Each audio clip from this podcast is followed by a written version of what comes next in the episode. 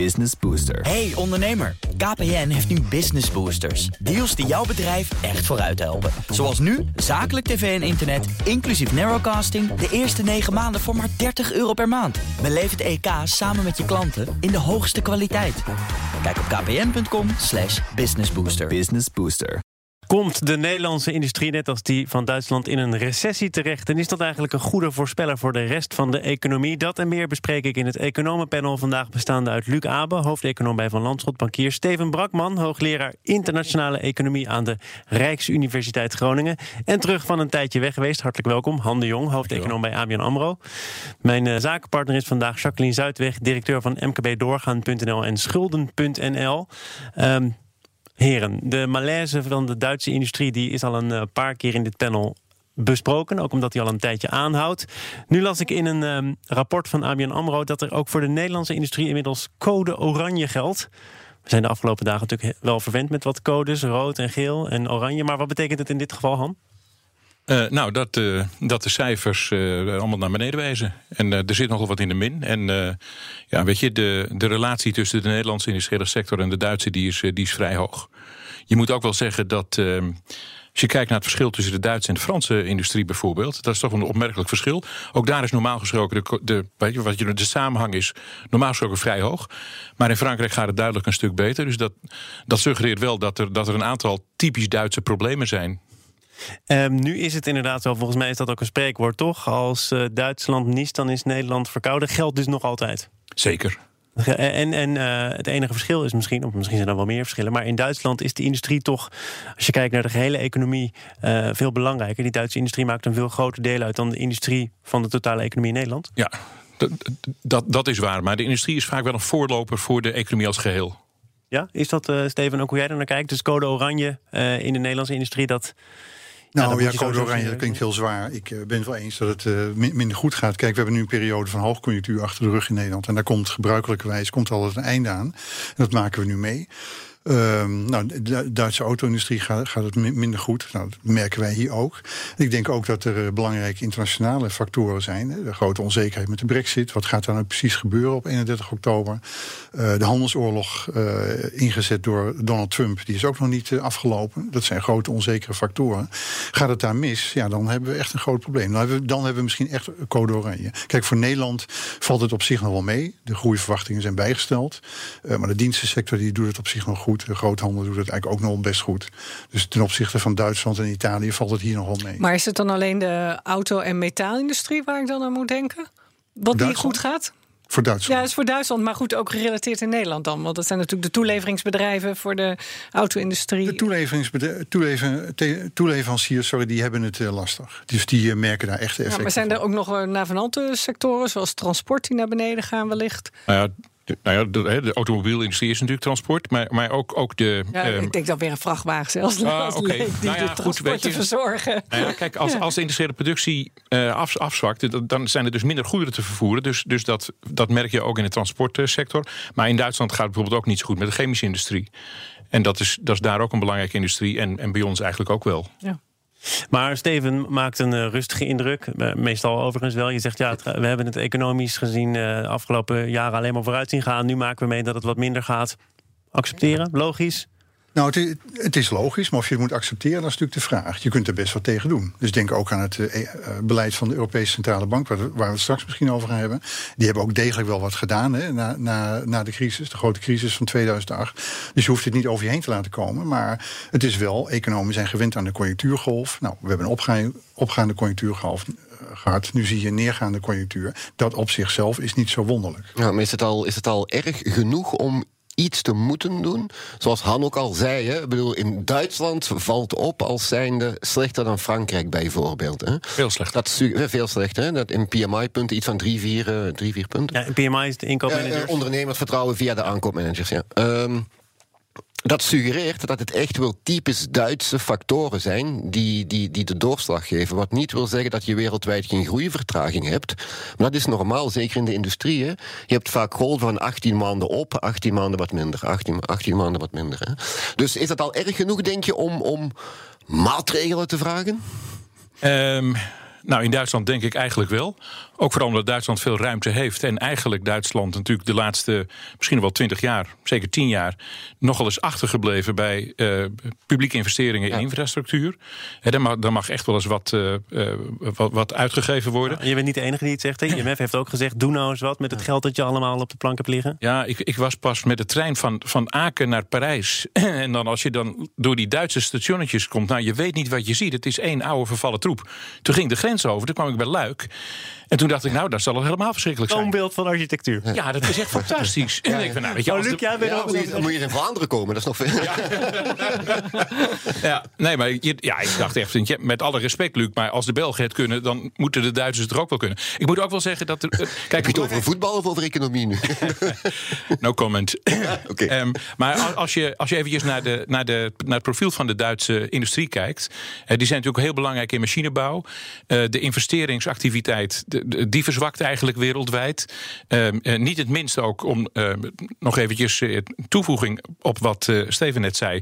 de Chinezen hebben op een gegeven moment een beleid ingezet van proberen schuldratio's naar beneden te brengen. Dat is ongetwijfeld gepaard gegaan met een groeivertraging. En, en dat zie je terug in, in, Duit, in, zie je terug in Duitse export van machines. dus, dus dat is een factor, daar kan Duitsland verder niet zo gek veel aan doen. Maar dat, maar dat raakt Duitsland veel harder dan bijvoorbeeld een land als Frankrijk. Ja, maar wat ik, wat ik een beetje opvallend vind, is je hebt die, die.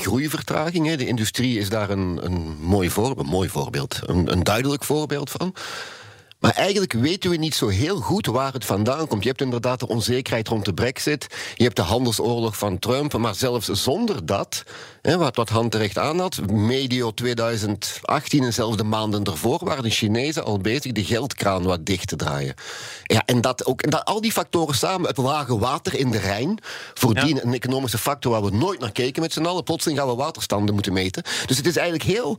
Ja, die vertraging is er, maar we, hebben eigenlijk, we krijgen echt niet de vinger erachter. Het zijn die twee duidelijke factoren. Nou ja, die hebben Totdat Steven Brakman zich ermee ging bemoeien. Nou, als, ik, als ik terugkijk naar de, de, de Duitse auto-industrie, waar we net mee begonnen, dan is het wel goed te verklaren. Kijk, die auto-industrie die heeft het heel lastig. We hebben de dieselschandaal gehad in Duitsland. Dus mensen zijn heel uh, terughoudend om uh, auto's te kopen met een dieselmotor. Dat gebeurt eigenlijk niet meer. We hebben te maken met die energietransitie.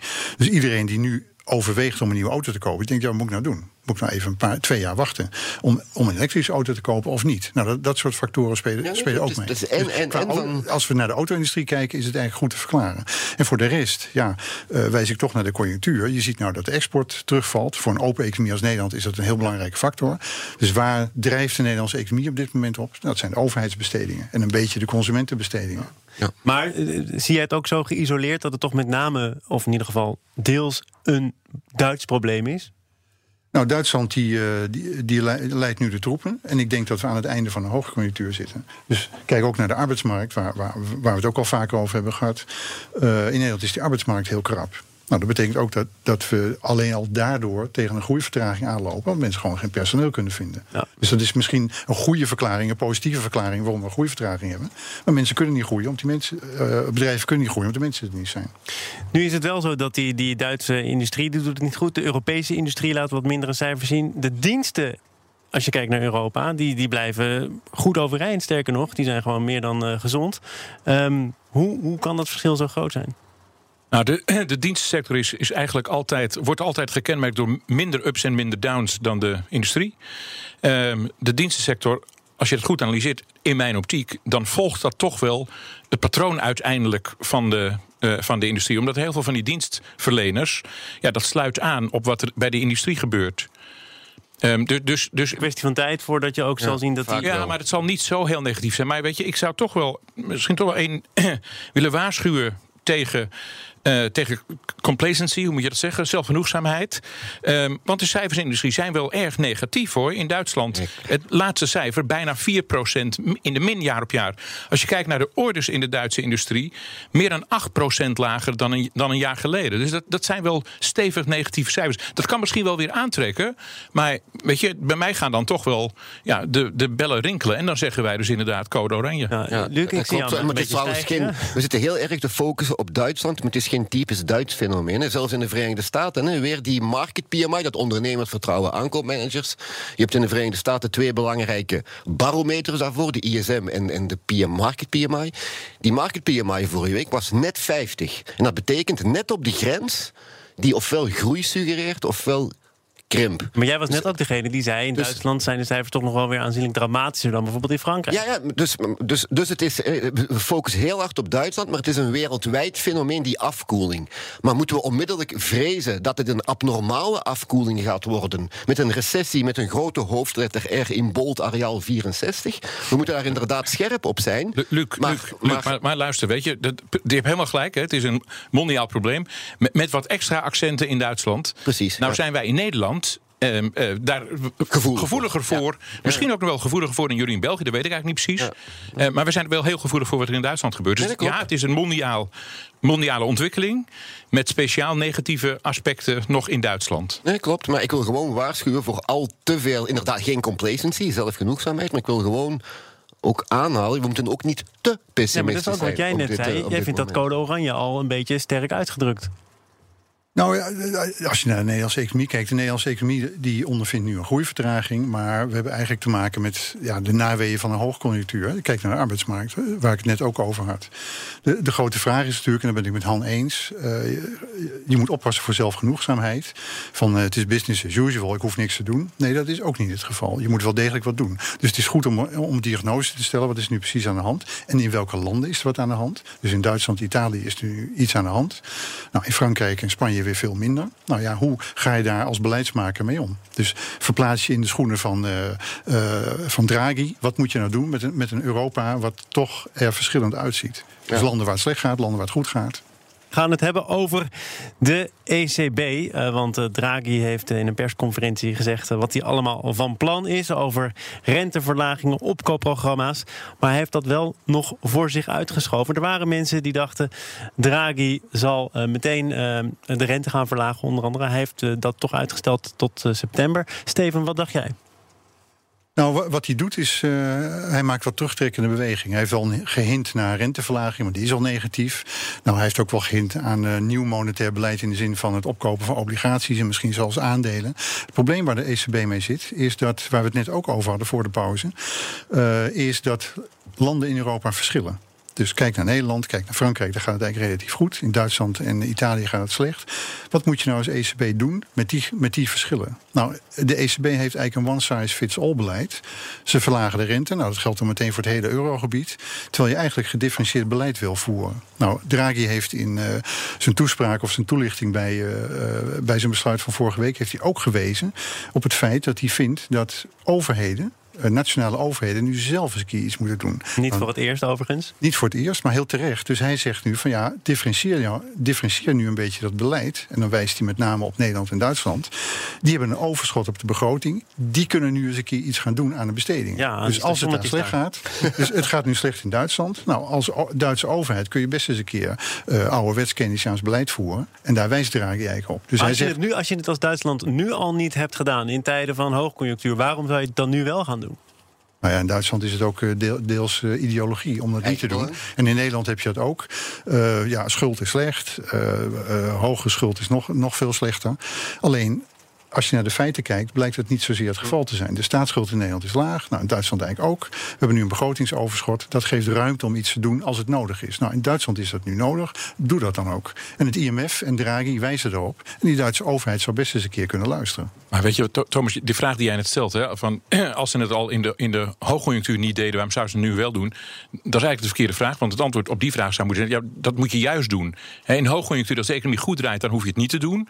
Maar als het minder gaat, ja, dan, dan, dan kun je het wel doen. En weet je, alle studies wijzen uit dat publieke investeringen in Duitsland in infrastructuur uh, op, op een niveau zijn. En, en, en, en je ziet het ook gewoon in Duitsland als je er bent.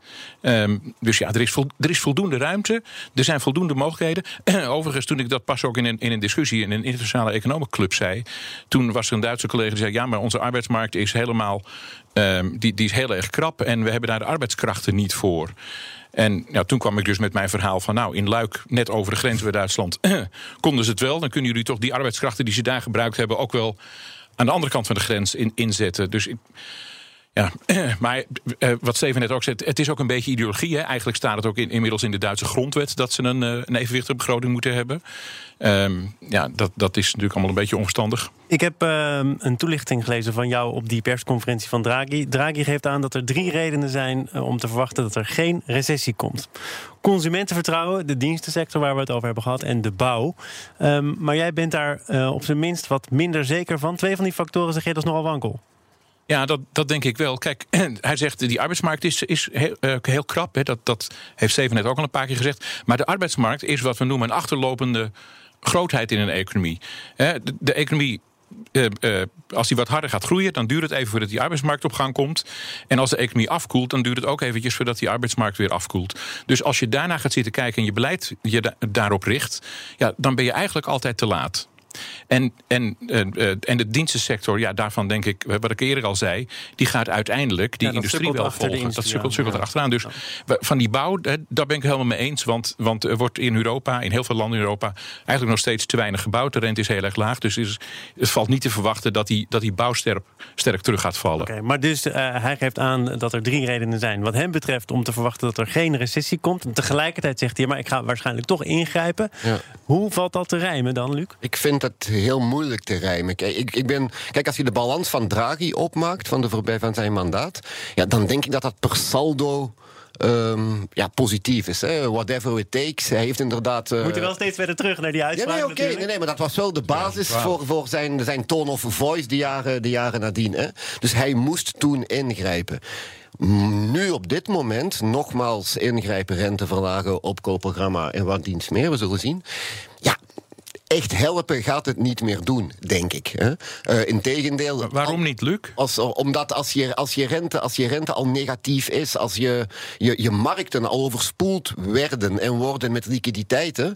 Ja, die markten zijn al drijfnat van de liquiditeit. Als je dat nog eens een emmer water overheen kapt, ga je niet natter worden, wellicht. Dus dat, dat, dat, en die rente is al laag. En als die bouwsector bijvoorbeeld niet echt aantrekt, ja, nog, een, nog 50 basispunten rente lager gaat dat niet helpen, denk ik. Integendeel, de mogelijke negatieve gevolgen, de mogelijke onevenwichten die er zijn, met name obligatiemarkten dan, en dat is het belangrijkste, denk ik.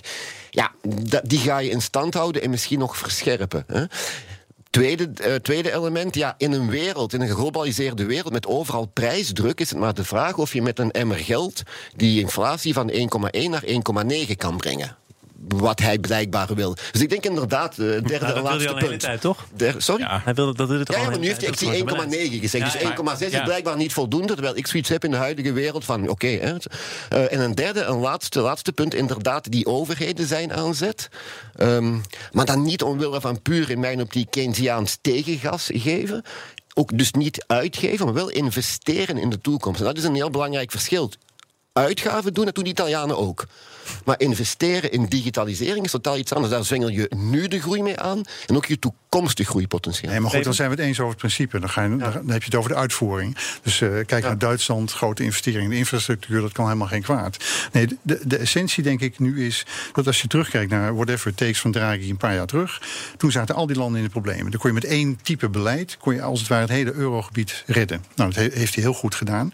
Nu is de situatie gecompliceerd. We hebben te maken met monetair beleid, wat relatief machteloos is. Uh, de rente is al heel laag, liquiditeit is eigenlijk ook geen probleem. En je ziet dat die landen verschillen van elkaar. Dus je hebt ook gedifferentieerd beleid nodig. Nou, en je ziet aan die persconferentie of die toelichting van Draghi vorige week dat hij daar ook naar zoekt. Dus hij, hij zoekt eigenlijk naar middelen, uh, instrumenten van landen en overheden om gedifferentieerd beleid te voeren. Nou, een van de dingen die we hebben, net ook al genoemd, is begrotingsbeleid. Nou, landen met een overschot kunnen wat doen. Landen met, de, met Hoe groot zijn die verschillen eigenlijk? Want je zou toch kunnen zeggen dat in, in heel Europa wel iets minder gaat. Het is toch niet zo dat het in het ene land geweldig gaat en in het andere land dramatisch?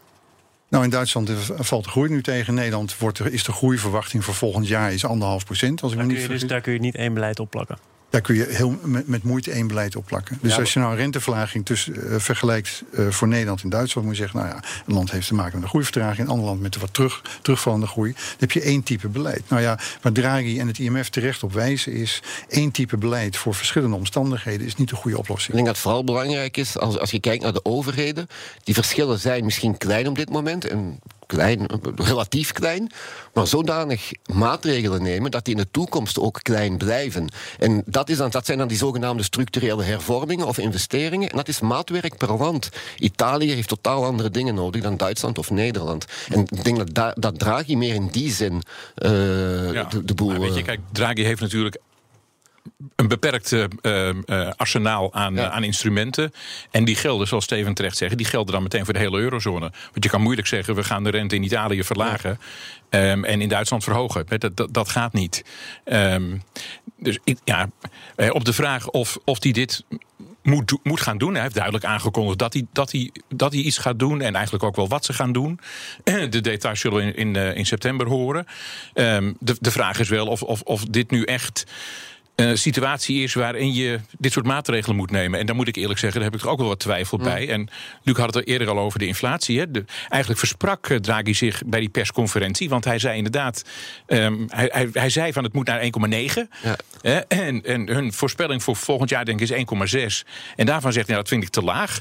Ja, weet je, dat, dat is toch eigenlijk wel een beetje onzin. Want Um, weet je, inflatie op, op een paar tienden willen sturen, dat, dat, dat slaat eigenlijk helemaal nergens op. En je kunt ook, het is ook een discussie onder de economen van moeten de inflatiedoelstelling veranderen? En er zijn er sommige economen die zeggen ze moeten de inflatiedoelstelling verhogen. Want dat stuurt de inflatieverwachtingen en dat gaat dan uiteindelijk de inflatie voeden. Dus je moet zeggen dat je boven de 2% uit wil komen en dan kom je op 2? Ja, dat, dat is ook een Maar, maar kijk, Oké, ik, ik, vind, ik vind dat onzin, want ik denk, en waarschijnlijk, waarschijnlijk is Luc dat helaas met mij eens. um, maar er zijn, er zijn disinflatoren krachten in onze economie aan het werk. En um, ja, de inflatie naar twee tillen is al heel erg moeilijk. En dan nog hoger. Dat, ik denk niet dat dat gaat lukken. Dus ik denk dat het realistischer om, is om te zeggen: laten we maar naar, bijvoorbeeld naar anderhalf gaan. Uh, uh, of desnoods naar één gaan. En dan moet je zeggen: nou, economie groeit nog wel een beetje, maar heel gematigd. De inflatie is ongeveer één. Weet je, het is helemaal niet een situatie waarin je de maatregelen die hij nu weer wil gaan nemen, die, die, worden niet gerechtvaardigd door de huidige economische situatie in mijn optiek. Aangezien Luc het daar echt gewoon woordelijk mee eens is, Steven, wat vind jij ervan? Nou, ik vind het een goede opmerking oh, dat, er, ja, nee, dat, dat, er structurele, dat er structurele veranderingen in de economie zijn. Dus de ouderwetse lonen en prijsspiraal die is doorbroken, denk ik. Dus die inflatieverwachting die zou je naar beneden bij kunnen stellen. En, die, en de grote trends die daar de oorzaak van zijn.